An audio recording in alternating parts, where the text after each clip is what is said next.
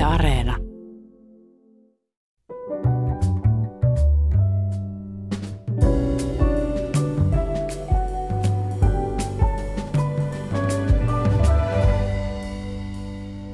Hyvät ihmiset, kesällä ja syksyllä 2020 Valko-Venäjän oppositio järjesti joka viikonloppu suuria mielenosoituksia. Protestit olivat lähes täysin rauhanomaisia kokoontumisia ja marsseja. Vähän aikaa näytti siltä, että Valko-Venäjällä tapahtuisi rauhanomainen vallankumous, mutta sitten hallitus kukisti protestit kovin ottein. Muutama päivä sitten vielä valko ja EUn rajalla paleli ryhmä pakolaisia, jotka olivat joutuneet poliittisten voimien pelinappuloiksi. Nyt tilanne siellä näyttää vähän rauhoittuneen. Mitä valko oikein tapahtuu ja miten ihmiset siellä jaksavat? Siitä keskustellaan tänään täällä ja vieraani ovat Kristiina Silvan ulkopoliittisesta instituutista ja Suomessa asuva valkovenäläinen Kiril Kirilov. Hyvää huomenta, tervetuloa ja kiitos kun tulitte. Kirill, menikö tämä nyt oikein sun nimi? Kyllä, oikein. Se on niin vaikea, että Kirill Kirillovista siitä on monta eri versiota suomen kielellä. Kaikki hyvät versiot. ähm, aloitetaan Kirillistä, jos sopii, mm-hmm. ei perinteisesti. Ähm, kun mä kutsuin sinut tähän ohjelmaan, niin mä, mä kysyn, että millä tittelillä sua kutsutaan. Sä olet Valko-Venäjän kulttuuriyhdistyksen puheenjohtaja, näinkö? Mutta et halunnut käyttää sitä titteliä. No, se on jotakin, puheenjohtaja voi vaihtaa joko vuosi.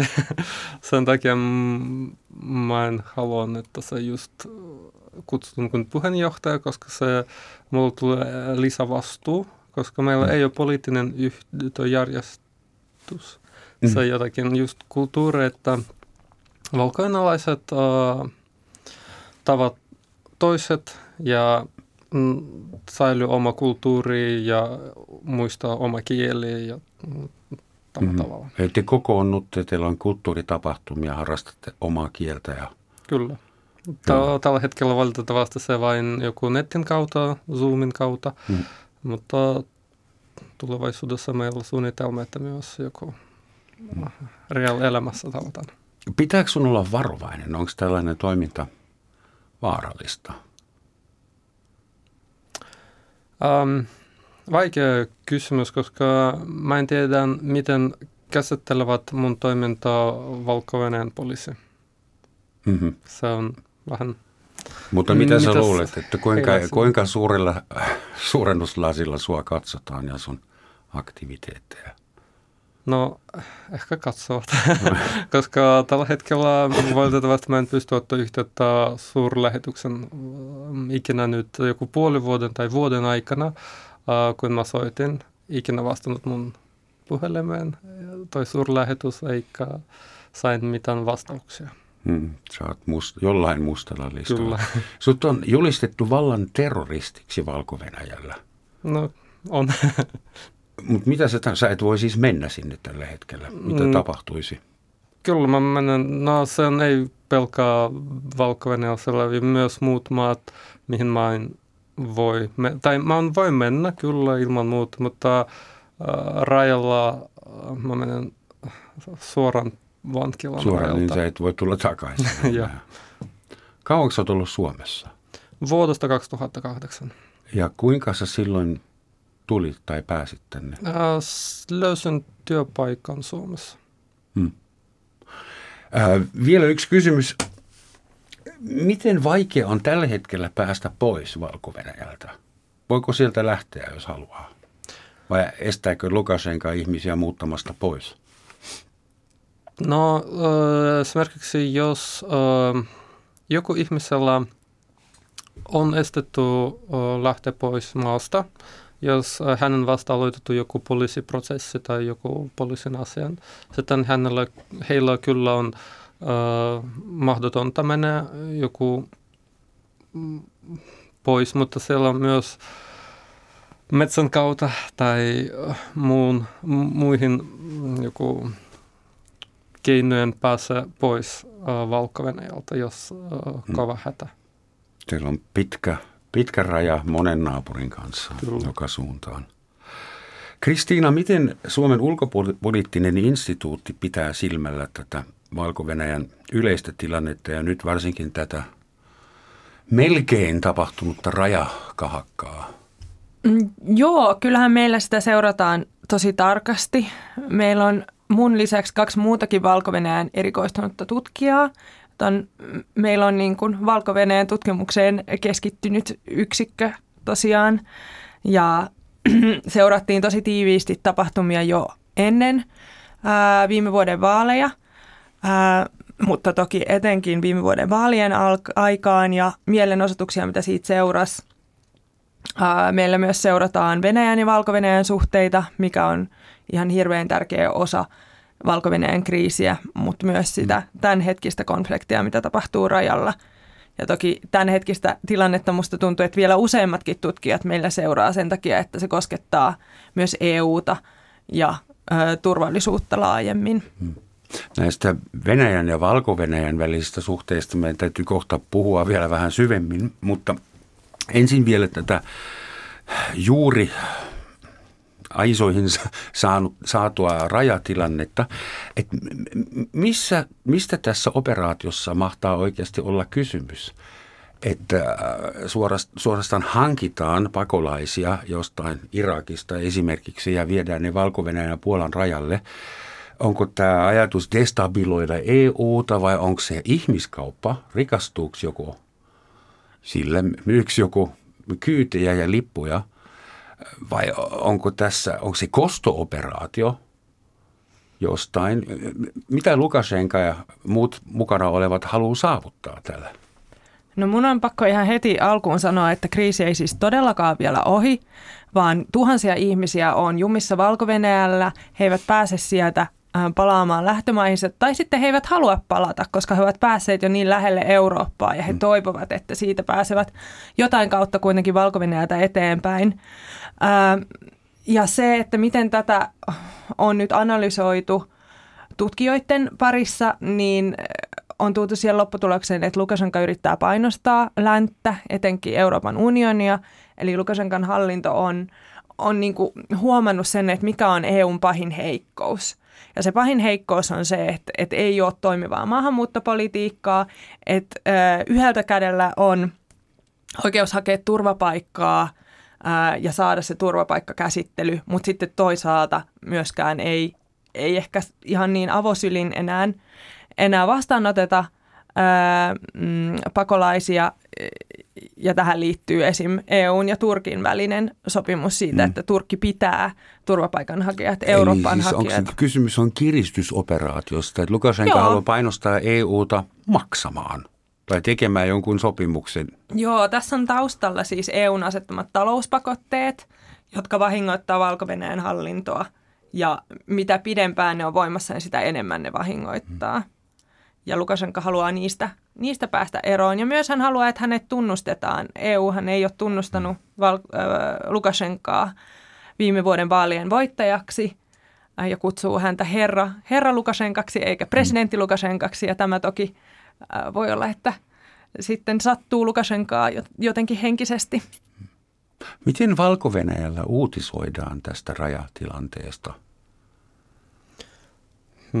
Mä voi olla valitettavasti en seuran just joku viralliset uh, uutiskanavat, koska mun hermot ei jaksa valitettavasti. Okei. Okay. Joo, mutta siellä Point kyllä näyttävät, että valtio, valko valtio, anta niin paljon apua, mikä tarvitsee toi pakkolaiselle, mutta se ei ole pitäisi paikalla yhtään. Niin Lukashenka sanoi, että on erittäin mahdollista, paljon mahdollista, että mun rajavartijat auttoivat, mutta minä en näitä pakolaisia kutsunut, mutta totta kai jos joku ihminen on hädässä, me valkovenäläiset olemme ihmisystäviä ja autamme, että semmoisen sävyyn hän kuittasi tämän. Mutta nyt on vissiin uusi strategia, että ei, pakolaiset eivät enää yritä yhtenä suurena massana samasta paikasta päästä rajan yli, vaan nyt he ovat hajaantuneita ja pienet ryhmät, muutama tusina siellä täällä, eli tilanne on vaikeampi. Joo, että onko se organisoitu, että onko joku käynyt siellä, että hei nyt muuttakaa strategiaa, että hajaantukaa? No tässä on monta osapuolta, että, että on Lukashenkan hallinto, joka ylipäänsä ö, myöntää viisumit, jotta ihmiset pääsee, pääsee valko Sitten toinen taso on sitten rajavartio, valko rajavartijat, jotka on esimerkiksi auttaneet leikkaamaan reikiä sinne Puolan pystyttämään raja-aitaan. Ja sitten on myös niin kuin, ihmissalakuljettajat, jotka auttaa, tai no riippuu miten heitä haluaa kutsua, mutta siis yksi, tai yksityishenkilöt, toimijat molemmilla puolilla rajaa, jotka sitten ohjaa ihmisiä rahaa vastaan rajan yli ja järjestää sen reitin. Ja siellä varmasti myös joku toi Gubob-poliisi, se myös siellä mukana. Ja valitettavasti huomasin monta Telegram-kanavassa oli kuvat, mitä taksikuskeja autavat. Se ihan joku perusihmiset, mutta heille joku oli vastaus, että meillä tarvitsee rahaa ostaa ruoka mun perheelle, mun pakko saada rahaa. Mm. Mikä on valkovenäläisten yleinen mielipide suhteessa Euroopan unioniin? Siis onko tämä EU-vastaisuus tai EUn kiusaaminen ja destabilointi, onko se ankuroitu ihan niin kuin kansan syvissä riveissä vai, no se on... vai haluaisiko valkovenäläiset, 65 prosenttia haluaisi heti liittyä EUun? Mikä on niin kuin se on, tunnelma? Uh, se on joku, mitä ihmiset tunne, se ei, ei näytä uh, maailman uh, tekemisessä – koska toi maailman johto eri henkilö. Mutta ihmiset, jotka asuu siellä, heillä on oikeasti lämmit äh, suhdet mielestäni ja he haluavat olla äh, hyvin lähellä Euroopan ja ottaa malli Euroopasta monissa asioissa. Eli valko-venäläinen ihminen yleensä mieltää itsensä eurooppalaiseksi. No niin kuin onkin ole, Ei ole eurooppalaisiksi joku omassa, mutta um, jos kysyvät, että hei, haluatko olla sama kuin um, toi, kenestä haluat ottaa malli? Venäjältä tai Euroopassa. Mon, monet ihmiset, kun he myös matkustavat Euroopan, se lähi alue, he on oikeasti tyytyväisiä ottaa joku malli vaikka Puolasta tai Liettuasta siellä hyvin hoidettu asiat. Joo, tosi paljon, paljon riippuu siitä, että mistä medialähteistä ihmiset saa tietoa ja mihin ti, niin kuin medioihin luottaa. Et jos luottaa siihen valtion mediaan, niin siellähän EU on se pahin vihollinen ää, ja Venäjä on suuri ystävä, mutta sitten taas jos ää, vaikka on niin kuin sanoit matkustellut siellä, on ehkä ollut töissä Euro, EUn alueella, niin kyllähän valko ymmärretään se tavallaan EUn tuoma elintason nousu, ja se on se, mitä ihmiset ehkä sitten loppupelissä toivoo. Että valko on ollut vaikea taloudellinen tilanne vuosikymmeniä, koska... Ja nyt pakotteet päällä vielä. Joo. Mitä teidän mielestä EUn pitäisi tehdä tässä tilanteessa, tai olisi pitänyt tehdä tässä tilanteessa? Joku saksalainen kolumnisti kirjoitti, että hei, niitä ihmisiä on 2000. Ottakaa ne yhdessä päivässä, nielaiskaa ne ja sillä sipulli. Mutta tietysti se herättää semmoisia tunteita oikealla, spektrumin oikealla laidalla, että niin, mutta logistisesti se olisi ollut aika helppo nakki hoitaa tämä. Se on aika vaikea kysymys, koska ähm, siellä on myös äh, Venäjän mukana. Ja se mielestäni ei pelkaa valko päätös, kiusaa Euroopan toi pakkolaisella. Se myös, um, no mun mielestä Euroopalle ei saa antaa yhtä mitään senttiä valko ja, ei saa antaa periksi senttiäkään. Niinkö? Kyllä, okay. koska se just mitä he haluavat, he manipuloita. Ja ei saa mennä manipuloidan alle, jos joku ihan tiukka raja – sitten tilanne varmasti rauhoituu, kun he ymmärtävät, että ei me saimme, mitä vaikka ja mitä me teimme. Mutta toinen, että myös ei saa tunnistautua Lukashenko. vaikea sana, mulla, mulla oli jotenkin niin ristiriita kuin oli puhelu Saksasta Lukashenkalle, että onko se oikein vai ei. Angela Merkel soitti Joo. Lukashenkalle ja siitä nousi suuri halo. Saako demokraattinen valtiojohtaja soittaa jollekin diktaattorille? Joo. Se ja Angela aika... Merkel sanoi, että mun on pakko soittaa sille, sen kanssa on pakko puhua. Niin kysehän on niin. siitä, että, että Merkel ja muut eurooppalaiset johtajat ö, yritti neuvotella Lukashenkan kanssa vuosi sitten, mutta siinä vaiheessa, kun sille ei tullut mitään tulosta, niin he, he täydellisesti jättivät Lukashenkan omaan arvoonsa ja päättivät, että he eivät hänen kanssaan enää keskustella, mutta Lukashenka on nyt saanut tällä tavallaan ö, jalkansa taas oven väliin ja hänen kanssa mm. neuvotellaan jälleen, mutta mä en ole kyllä samaa mieltä Kirillin kanssa siitä, että, että ei, kun, niin, että mä ymmärrän sen, että ei saa antaa periksi valko mutta sitten toisaalta mun mielestä se vaikuttaa tai se haittaa EUta enemmän, jos EU näyttää, että, että sillekin on oikeastaan ihan ok, jos ihmiset paleltuu rajalla. Että EU menettää sen, sen niin kuin EU myy itsensä arvo. arvoyhteisönä mm. ja se imago kärsisi pahasti siinä. Jo. Mutta toisaalta on syytä pelätä, että jos EU on ollut jossain hyvä tähän asti, niin periksi antamisessa. Hmm. Joo, ja siis, Joka rajalla. Jos kysymys on, että mitä pitää tehdä, niin mitä olisi pitänyt tehdä silloin vuonna 2016 jälkeen, olisi saada joku yhtenäinen pakotepolitiikka, jotta Lukashenkan kaltainen diktaattori ei pystyisi nyt painostaa EUta sillä, mm. että, että on niin kuin sanat ja teot, jotka ei kohtaa. Viime vuoden kesällä 2020 koko länsi katsoi näitä euforisia uutiskuvia, punavalkoisia lippuja tuhansittain Minskissä muissa kaupungeissa ja kaikki oltiin sitä mieltä, että ihan kohta valko vaihtuu valta rauhanomaisesti ja heillä alkaa iloinen uusi kausi ja liberaali, pluralisti, demokraatti, mitä näitä sanoja nyt on. Ja sitten se kriittinen massa ei ylittynytkään.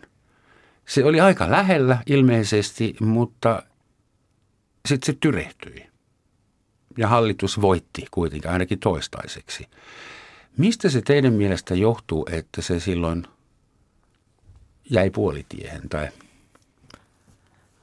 No, siellä mielestäni johtuu, että toi valtio rakentunut systeemi, toi poliisiasiat ja kaikki muuta aika pitkään.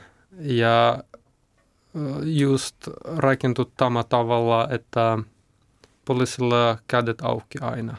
Jos poliisimies oli tehnyt vaikka kymmenen vuotta sitten joku rikos, ää, aja mm, joku humalassa auto jäi joku auton ihmisen päälle, mm. hän ei saanut mitään. Ja se joku nousi joka päivä, että poliisilla on kädet auki ja he myös kuin pieniä Äh, rikkoksia. Kädet auki tarkoittaa, ovat aina tehdä, valmiita ottamaan lahjuksia vai miten? He voi tehdä mitä vaan, hennellä ei Kädet tule... levällään? Joo. Okay. Kädet vapaana, vapaat Vapaan, kädet. Joo, vapaat kädet. Vapaat kädet, joo. eli täysin mielivaltaista. Joo. joo, he voi tehdä mitä vaan, niin he saavat yhtä mitään rangastusta. Eli poliisi ja muut äh, viranomaiset ovat solitaarisia hallinnolle ja Lukashenkalle, koska mm, joo. saavat sieltä palkan. Kyllä, he saavat aina korkeampi palkka kuin o, esimerkiksi sairaalassa tai yksityisalueella. Ja he, hän, heillä aina tarjotaan joku asuntoja ja kaikki muut omaa terveyspolitiikka siellä ja siellä aina hy, parempi sairaalat. Poliisit hoidettu hmm. hyvin laadukasti. Sen takia he olivat valmiina menee ihan loppuun asti ja myös se on jatku. Hmm. Ja just sen takia mä sanon, että ei saa antaa yhtä senttiä valko koska kaikki rahat menee suoraan poliisille, ei mitään normaali hmm. ihmiselle, perusihmiselle. Miten länsi voisi auttaa Valko-Venäjän oppositiota. Jos me nyt yritettäisiin harrastaa vähän destabilointia, että kuinka me voitaisiin destabiloida Lukashenkoa täältä lännestä käsin? No Lukashenkolla on vain tällä hetkellä mielestäni yksi hyvä tuki, se on Putin. Ja jos se hyvä tuki menee irti, tai menee vähän uh, ohuempi tuki. Sitten Eli pitäisi laittaa hänellä... kiila Putinin ja Lukashenkan väliin. No joo, kyllä.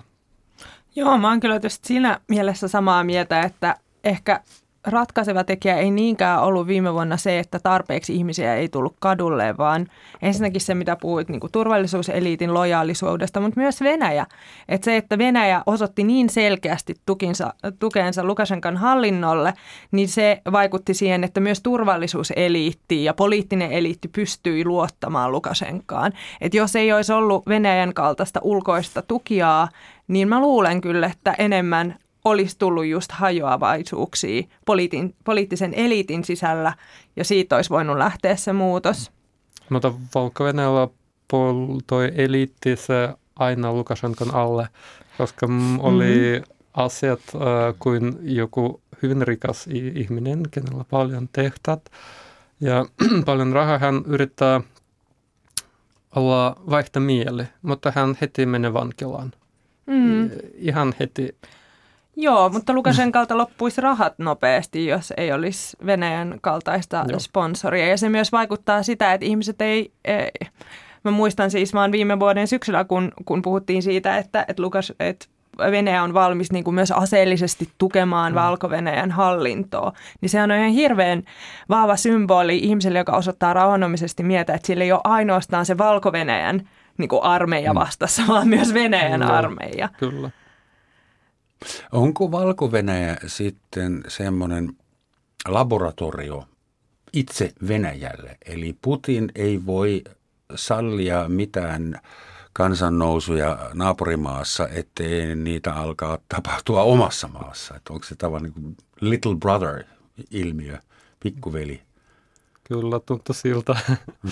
Ja Lukashenka mieltä, mielletäänkö me se oikein, että hän on täydellinen marionetti, että hän ei voi tehdä mitään ilman, että kysyy ensin Vladimir Senältä no, vai ei, ei nyt? Me molemmat ei täällä pudistellaan päätämme. Eli mikä on, on Lukashenkan oma linja? Se on myös oma ristiriita Putinin kanssa, koska mä myös muistin toi aika, kun Lukashenka halusi mennä presidentiksi Venäjälle, että hän on just – kuningas, koko maailman kuningas. ja se on jotenkin, um, silloin myös, uh, myös ne Lukashenka ja Putin ymmärtää, uh, että molemmat ei tykkä toisesta ja molemmat ei pysty erottaa toisesta. Hmm. Se on Joo, se on sellainen niin kuin erikoiset ku, suhteet. kummallinen, niin kuin, että totta kai valko on riippuvainen Venäjästä full stop, mutta sitten mm. toisaalta jollain omituisella tavalla Venäjäkin on hieman riippuvainen Lukashenkasta, koska sitten jos Lukashenka on aina painostaa itse asiassa Venäjää niin, että hyvä, että minä voin, minä voin erota, että kuka sitten tulee valma, valtaa, Var, varmaan nämä niin kuin Tsihanovskajan porukka. Ja mm. sitähän taas Venäjä ei, ei toivo minkäännäköistä demokratiakehitystä valko Että sillä tavalla – niin kuin Lukasenkalla on oikeastaan yllättävänkin paljon pelivaraa, vaikka luulisi, että nykyään sitä ei enää yhtään ole. Mitä tapahtuisi teoriassa, jos Lukashenka saisi nyt infarktin tai joku terroristi ampuisi hänet tai hän kuulisi auto-onnettomuudessa, niin millainen tyhjötilanne ja kaos syntyisi Valko-Venäjällä?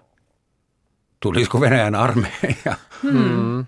Siis se on se on kyllä tosi hyvä kysymys, koska siis valko on ihan täysin niin kuin, mm, personalistinen itsevaltiaan johtama maa.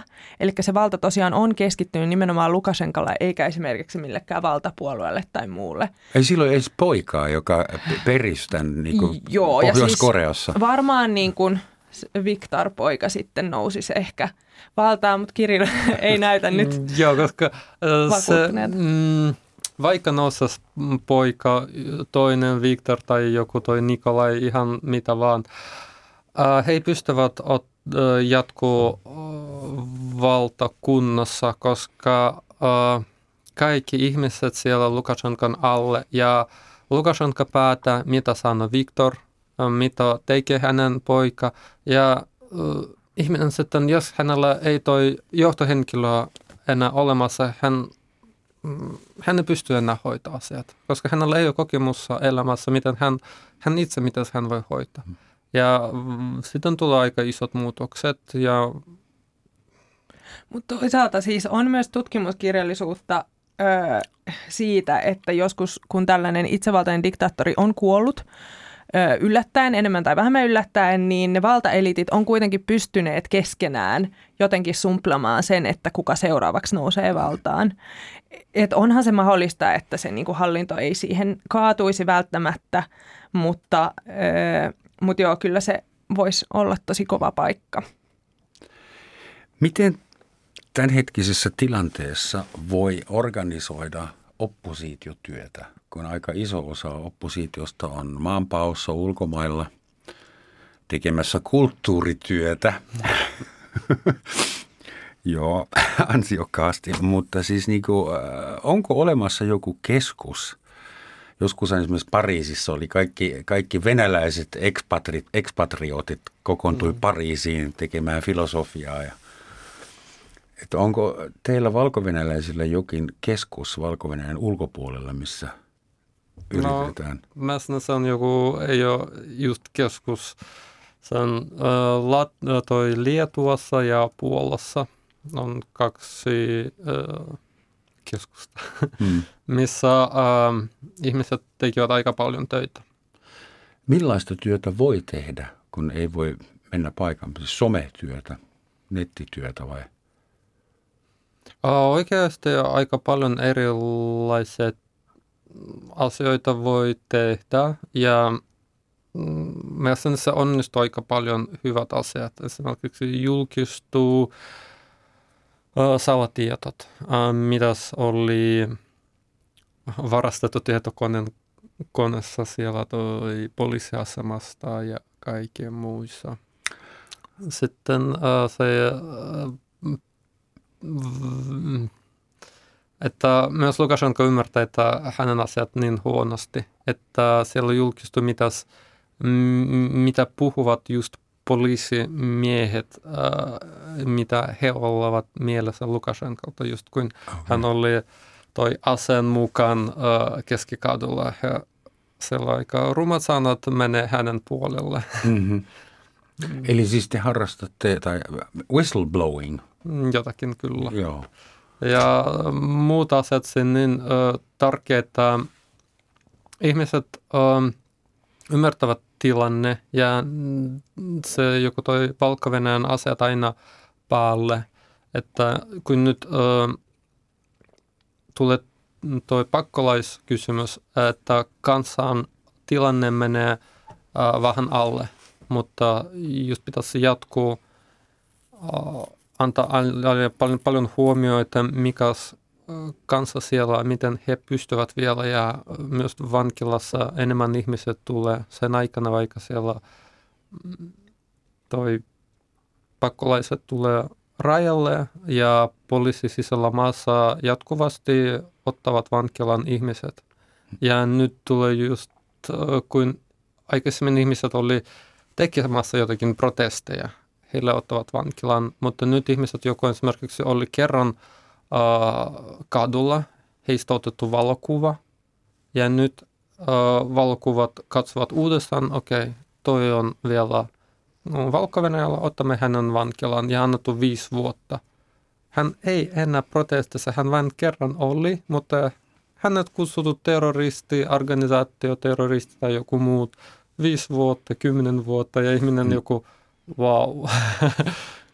Joo, toi on tosi tärkeä asia, mikä sanoit siitä, että vaikkei niinku ehkä uutisvirrassa enää näy kuvia hakatuista valkovenäläisistä, niin valko oikeuslaitos kyllä niinku jatkaa, jatkaa sortoansa ja tosiaan todella pitkiä tuomioita ää, langetetaan siitä, että ihminen on ollut vuosi sitten vaikka just jossain mielenosoituksessa ää, osallistunut että sellainen ehkä yleinen turvattomuus siellä edellään on ja protestimieliala voi ollakin korkealla, mutta ihmiset ei, ei sitten uskalla tai hyvin var, harvat uskaltaa oikeasti toimia mitenkään niin kuin hallinnon vastaisesti tällä hetkellä. Paljonko valko on, on poliittisia vankeja? Mä tarkistin 875 tällä hetkellä. Ihmisoikeuskeskus Viasnan mukaan. Ja siis tämä on vielä nousussa tämä luku, että kaikille, jotka on, jotka on nyt pidätettynä, niin heille on vielä langetettu niitä tuomioita ja sen takia se niin kuin luku nousee koko ajan. Kun valko väkiluku on vähän vajaat 10 miljoonaa, niin se tekee per capita aika ison osuuden – ja myös uh, omaiset, esimerkiksi joku henkilö menee vankilaan, omaiset ei haluavat uh, leviä tietoa mihinkään, koska he ajattelevat, että tulee pahempi tilanne.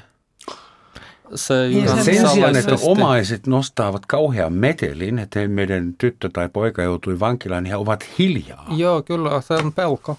Että hmm. hänen tyttö tai poika lyöty vankilassa niin kovasti, että sitten parempi olla hiljaa, odotamme toi kymmenen vuotta. No, se on ei mitään järkevää oikeasti ja sen takia toi kuinka paljon poliittiset vankilat, se, se voi olla kolme kertaa suurempi tai olla mm. enemmän. Hyvät ihmiset, kuuntelette Yle Radio yhtä Romansatsin maamikirjaa, jossa tänään pohditaan Valko-Venäjän vaikeaa ja osittain surullista tilannetta ja mulla on studiossa vieraana Suomen ulkopoliittisen instituutin Kristiina Silvan ja Suomessa vuodesta 2008 asunut valko-venäläinen Kirill Kirilov. Kun 2020 kansa nousi, tuotti melkein vallankumouksen, ainakin hienoja uutiskuvia, euforisia osittain alussa. Ja nyt se loppui mitä te veikkaatte, kauanko kestää, kunnes valkovenäläiset ovat taas kadulla? Vai oliko tämä nyt tässä? Vaikea kuvitella, että tämä, Joo, että kaikki menee niin. kotiin, no tämä nyt epäonnistuu. Että...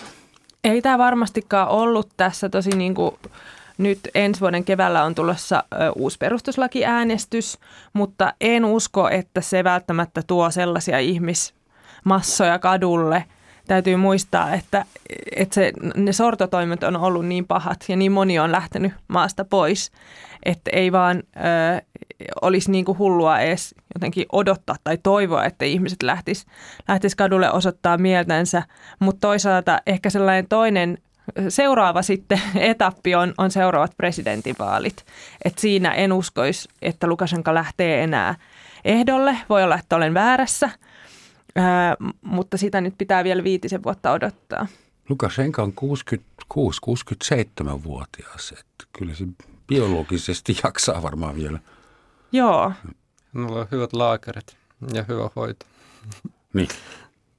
Mutta joo, kyllä mun mielestä myös, että äh, hyvin paljon aktivistit, ihmiset, jotka oli valmis äh, lähteä uudestaan kadulle, heillä oli just motivaatio parantaa elämää, muuttaa elämän parempi suuntaan. Ja voi olla, että melkein kaikki lähtenyt o, ulkomaille, koska se oikeasti helpompi vaihtaa maa kuin presidentti. Että se jotenkin, just kun ihmiset lähtevät ja pyytävät pak- pakkolaispaikkaa, se hätätilanne. Mutta myös monet ihmiset, heillä oli jo suunnitelma – he tulevat vaikka Liettuan, heillä on uh, työsopimus sairaalan kanssa tai työsopimus joku tehdas kanssa mm. ja heillä on jo valmis työpaikka. He vain myytä asunto, myytä auto, tulevat uuden maan, saivat uusi elämä, palkka ja valitettavasti mä kuulin monesta palaute, että he eivät halua palata takaisin kotimaahan. Mutta tässä ei ole siis kysymys pakolaisuudesta, vaan maahanmuutosta tai Joo. maastamuutosta. Joo, niin ja sen takia, että ihmiset, kenellä oli kiinnosta ja kenellä oli motivaatio muuttaa elämä parempi suuntaan, he ei ole muuttunut oma elämän. He ei pystynyt muuttaa koko maan, vaikka hän, heillä oli toive, voimat, ja intohimo tai kaikki, mutta, mutta... Joo, voi olla, että kestää aika kauan ennen kuin muistot viime vuoden kauhuksista ja tämänkin vuoden kauhuksista siellä häviää niin paljon, että ihmiset uskaltaisi uudelleen kadulle tai ajattelisi, että on mahdollista ää, muuttaa maan hallintoa ää, osoittamalla rauhanomaisesti mieltä. Itse asiassa minun on pakko heti tähän hengenvetoon sanoa, että kollegani Rihor Nishnikau, joka on meillä tutkijana, on ollut vähän sitä mieltä, että, että jos niin kuin kansa uudelleen nousee barrikaadeille, niin sitten voi olla, että ei olekaan enää täysin rauhanomainen – tapahtuma, koska niin. ihmiset on niin turhautunut siihen. Heillä on se kokemus siitä, että, että vaikka sadat tuhannet ihmiset tuli kadulle rauhanomaisesti osoittaa mieltä, niin se ei, ei toiminut. Niin mitä sitten vaaditaan? Yleislakko tai jotain semmoisia mm. perinteisiä toimenpiteitä. Jotain. Niin täytyykö meidän sitä pelätä, että tilanne ennen pitkään äityy väkivaltaiseksi? Mä sanoisin, Täällä että... vähän nyökkäillään studiossa joo, varovasti. Joo, mahdollisesti. Riippuu tosi paljon siitä, että miten jatkaako Lukashenka tätä niin kuin järkyttävää sortamista. Että jos jatkaa, niin sitten on, on ymmärrettävää, että ihmisillä saattaa herätä äh, halu niin kuin vastustaa myös väkivalloin, koska nythän se on niin, että, että niin kuin puhuttiin aikaisemmin, että – että hallinnon joukot voivat te- tehdä mitä vaan, kenelle vaan, ja siitä ei, ole, ei tule mitään rangaistuksia, niin sellainen mm. niin vahva epäoikeudenmukaisuuden kokemus voi, voi niin kuin turhauttaa ja ajaa ihmisiä myös vastaamaan väkivaltaan väkivallalla. Eli voidaanko sanoa, että tällä hetkellä opposition mieliala on vähän turhautunut tämän viime kesän jälkeen? Mm. Uh, se ei ole turhautunut, mutta se, se näyttää siltä, että Lukashenkalla vielä oli enemmän voimaa kuin me ajattelemme. Kuin mitä luulitte? Joo. Joo. Tai no ihmiset... miten siitä Lukashenkasta sitten no. päästään eroon seuraavalla kerralla? Onko uusia ideoita uusia strategioita. Niin hän itse on aika luova, jos miettii mm. tuommoisena taktisena vetona tämä pakolaiskriisi. Joo, saa nähdä, että on, onko se niin kuin, Lukashenka on taktisesti hyvä pelaaja, mutta mun mielestä ei välttämättä strategisesti. Ja tähän just liittyy se niin kuin, just tämä Sorron jatkaminen, niin se ei ole strategisesti kovin kannattavaa silleen, pitää kansalaisia pelossa. Mm, Lukashenko tekee aika paljon virheet ja odotamme sitten, kun tulee häneltä viimeinen virhe. Mm. Jep. Joo, ja samanaikaisesti... Tämä tennisottelulta harmittomalta. Samanaikaisesti myös niin kuin Venäjä ö, ehkä toivoisi rakentavan, että sillä olisi jotain, jotain miten mä nyt tämän jotenkin ilmaisisin selkeästi, mutta sillä lailla, ettei Venäjän tarvitsisi aina keskustella vaan Lukasenkan kanssa, vaan Venäjä haluaisi, että sillä olisi enemmän vaikutusvaltaa valko muiden kuin Lukasenkan kanssa, mutta toki Lukasenka pyrkii tätä vastustamaan, koska sitten jos Lukasenka on maansa ainut edustaja, niin sitten hänen kanssa pitää aina neuvotella. Niin, ja hän taitaa olla kiinnostunut enimmäkseen omasta asemastaan, niin kuin diktaattoreilla on – Joo, näinhän se on. Ja niin kuin sanoit, Lukashenka on kuitenkin vasta 66-67-vuotias. Et, niin, et ei tämä odottamalla. Et, et vielä ei ole ehkä aika, aika eläkkeelle, enkä näe, miten hän voisi jotenkin rauhallisesti jättäytyä eläkkeelle. Puhutaan, vaikka kukaan meistä ei tällä hetkellä asu siellä, puhutaan valko arkielämästä. Miten meidän täytyisi kuvitella ihmisen elämää siellä? Eli siis pitääkö pelätä, että naapurit antaa ilmi – toi on ollut mielenosoituksessa viime vuonna. Onko sillä semmoinen meininki päin? Mikä on äh, ruokatilanne? Onko sähkökatkoksia? Onko juomavettä? Siis ihan yleinen logistiikka, että miten siellä ihmiset no, elää? Aamu aina alkaa, tai ei aina, yleensä alkaa, kun avasit Hanna ja tulee ruskea vettä. Vaikka pienessä kaupungissa se vettä ei saa juoda – ja kun otat suihku, sitten on koko iho kutitta. Aamulla kun lähtet matkalle töihin, se pitäisi olla oma auto, koska bus liike ei enää saa usko. Voi olla, että bussi tulee puoli tunnin välillä ja myöhässä töihin ja bussit niin täynnät, että joskus ovet pystyy aukia ja kaikki aggressiivisia ihmisiä, surullisia. Töissä äh, esimies huuta, vihainen ja kaikki, mutta ihan joku stressitilanne 24-7. Mm. Se saattaa kuulostamaan joltain parodia-elokuvalta. Joo, kun esimerkiksi lapsi tulee koulusta, äh, tulee viesti, että pakko kertaa rahaa uudestaan nyt esimerkiksi toi pakolaiselle tai ostaa uudet verhot tai joku Pro esittely ja se kaikki maksullisia ja pitäisi aina maksaa rahaa, rahaa, rahaa. Siis hetkinen, äh, ymmärsinkö nyt oikein, koululaisille myydään pakosti Lukashenkan jotain Joo, rikkamaa ja he joutuu, vanhemmat joutuu maksamaan siitä kyllä, käteisellä rahalla. Kyllä. Esimerkiksi joku Pro Lukashenkon teatteri tekee esittely ja se on pakko mennä. Ja ostaa lippu. Joo, ja myös meillä on äh, hauskat äh, lauantaiset, että kun me menemme vaikka toi pihalle. Lauantai-talkoot. Joo, ja se on maksullisia. Jos mä menen, äh, mun pitäisi maksaa vaikka kaksi euroa. Jos mä ei mene, mun pitäisi maksaa viisi euroa. Okei. Okay. Se on joku ilmainen työ ja myös mä maksan siitä.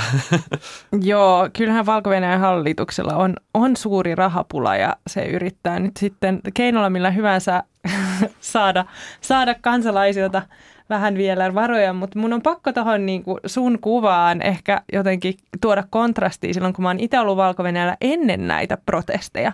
Että kuinka jotenkin ihana kaupunki vaikka Minsk oli mm-hmm. ja kuinka mukavia ja ystävällisiä ihmiset on. Oli, on oletan, että on edelleen, mutta toki niin kuin poliittinen ja siis myös taloudellinen tilanne luo, luo tiettyjä haasteita, mutta se oli niin kuin aivan moderni eurooppalainen – sanotaan näin, että, että niin kuin yhteiskunta, mutta valtio oli sitten toki aina, aina tällainen tosi autoritäärinen ja vanhakantainen.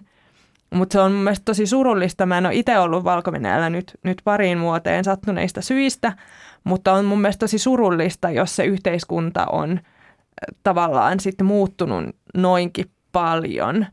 On muuttunut ja just protestin jälkeen, kun esimerkiksi toi suuren tehdas Minskissä – metallitehdas siellä sisätilossa lämpötila 13 astetta. Siellä ihmiset ei pysty tehdä töitä, heille, heille on niin kylmä. Mm.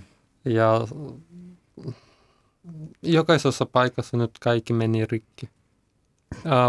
Fiksut ihmiset, jotka oli, hoitavat asiat hyvin, he lähtevät maista pois, valitettavasti. Tai sitten teille tulee jossain vaiheessa vielä kommunistinen vallankumous anteeksi tämä nyt sarka, sarkasmia, mutta olot kun olivat ihan tällaiset silloin, kun kommunismi keksittiin. Äh, heitetään vielä yksi uusi kortti tähän sekavaan pakkaan. Mikä mahtaa olla Turkin ja Erdoganin, presidentti Erdoganin rooli. Että hän on selkeästi ollut mukana jossain vaiheessa Turkish Airlines toi pakolaisia suoraan Minskiin – ja ilmeisesti se ihmiskaupassa. Ja Turkihan on ollut esikuvana tässä. EU on tehnyt Turkin kanssa ison diilin, että me annetaan teille paljon rahaa ja te pidätte nämä pakolaiset poissa meidän rajoilta, joka ilmeisesti nyt on mallina tässä. Mutta mun tuli mieleen, jos katsoo Itä-Euroopan karttaa, Venäjä, Valko-Venäjä, Turkki, Erdogan, Lukashenka ja Putin, onko tämä joku EUn vastainen itä blokki, itäliittouma, joku uusi? Siis joo ja ei. Toki Turkin kohdalla on hyvä muistaa, että kuitenkin Turkikin äh, halusi EUn jäseneksi ja on edelleen NATO-maa, että siinä mielessä Turkki on niin kuin omassa – omassa liigassaan ja myös se, että Turkissa edelleen on jonkinnäköistä oppositiota, jotka saavat esimerkiksi asettua ehdoille vaaleista, niin sehän kuulostaa valko katsottuna aivan niin kuin täysin demokraattiselta no. meiningiltä. Ja toki Turkilla on myös siinäkin mielessä niin kuin tämä pakolaisasia on erilainen, että Turkkiin, Turkissa on jo niin paljon pakolaisia, niin jatkuvasti tulee tavallaan se on sellainen vanha reitti, kun taas valko oli täysin uusi reitti, jonka, jonka Lukashenka niin kuin synnytti ää, ihan tietoisesti mm, nyt tota toukokuun jälkeen, mutta, mutta varmasti Erdogan on ollut esikuva siinä mielessä, että kuinka EUta saadaan, saadaan niin kuin hankittua rahaa ja kuinka, kuinka voi olla niin kuin autoritäärinen johtaja, joka sitten kuitenkin hyväksytään Euroopassa. Niin Turkihan halusi kymmeniä vuosia EU-jäseniksi ja siitä keskusteltiin ja keskusteltiin, mm. mutta tällä hetkellä Erdoganhan sanoi julkisesti, että ei meitä tuo Eurooppa kiinnostaa, me ollaan itse. Joo, joo. Mm. Ähm, semmoinen juttu vielä, että suurin osa pakolaisista haluaa syystä tai toisesta maahan, josta minä poistuin, eli Saksaan. Mutta Suomikin on listalla ja suomalaisessa mediassa ollaan heti hirveän huolissaan, että mitä joku haluaa tulla tänne Suomeen. Mutta millaisia merkkejä on, on ollut olemassa siitä, että porukka haluaa tulla Suomeen Valko-Venäjän rajan takaa? No, tai Venäjän? Joo, toi, um, kun tilanne oli, että tuli pakkolaisia rajalle, heillä on myös oli omat Telegram-kanavat ja Telegram-chattit. Ja muutamat ihmiset liittynyt sinne ja siellä ihan helposti saa liittää. Ja siellä jos kautta toi Googlein Translatorin, siellä on, oli viestiä, että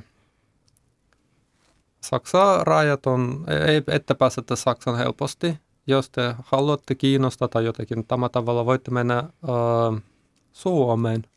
Eli Suomi niin kuin kakkosvaihtoehtona Saksalle? Valitettavasti itse olen nähnyt sen ja mulla vähän oli pelko, että ei voi olla. Mutta ja siellä heti tulee ohjeet, että jos Suomen sitten pitäisi äh, lentää Moskvaan, ei ole Minskiin, ja siellä eteenpäin. Ja sielläkin tulee ohjeet, että mikä tavalla pääset sinne. Onko meidän syytä pelätä, että joku keksi organisoida tämän reitin Moskovan kautta? Että meillä on kohta Karjalan rajalla samantyyppinen tilanne. Niin, no siis sehän riippuu siitä, että miten Suomi ja Venäjä äh, suhteensa järjestää.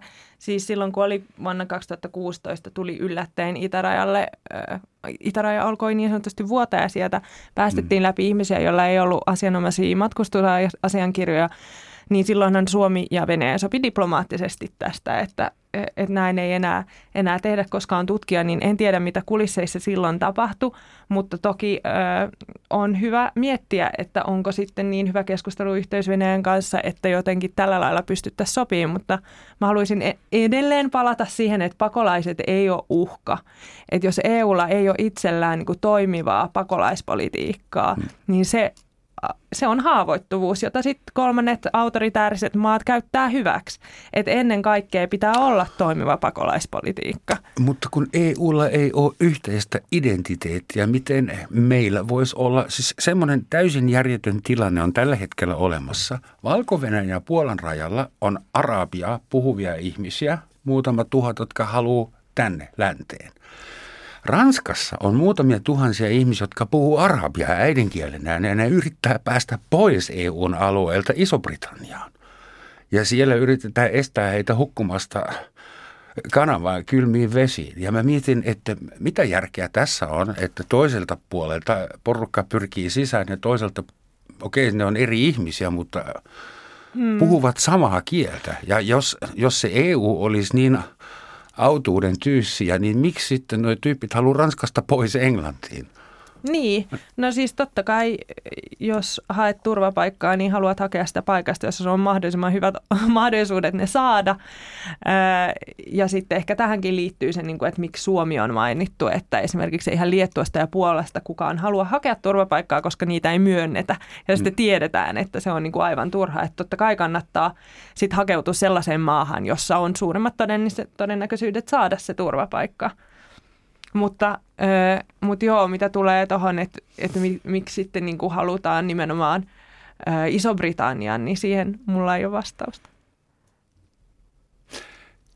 Yhtä kysymystä ehditään vielä käsitellä luultavasti näistä uutiskuvista, kansannoususta ja, ja demonstraatioista, mielenosoituksista tuli sellainen kuva, että tämä oppositio taitaa olla nuorten ihmisten käsissä – onko tässä valko tilanteessa myös kysymys sukupolvien välisestä konfliktista, että nuoret ovat saaneet tarpeeksi ja vanhat eivät jaksa enää muuttaa järjestelmää vai?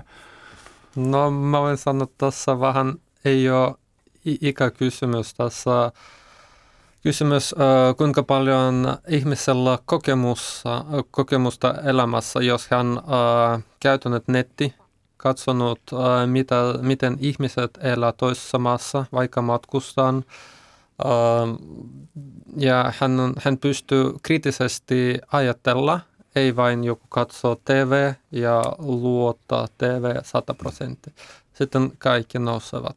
Ja nuoret, miksi paljon enemmän nuoria, koska he, he käyttävät enemmän nettiä. Siis ja, nettiä voi vapaasti käyttää valko vai onko se sensuroitu? No tällä hetkellä kyllä käy myös toi VPN suojau tai miksi on applikaatio. Joo. Jos sen mukaan pystytte. Ja sitten ähm, mun äh, piirissä kyllä enemmän nuoret ihmiset, koska mä oon myös aika nuori, mutta myös mä tiedän aika ikäihmiset, kenellä on äh, myös vastuu ja he oli hmm. protestissa ja valitettavasti he nyt hakevat joku turvapaikan, hän, vaikka hän on eläkeläinen. Mutta hän myös haluaisi, että hmm. hänen lapset elää parempi.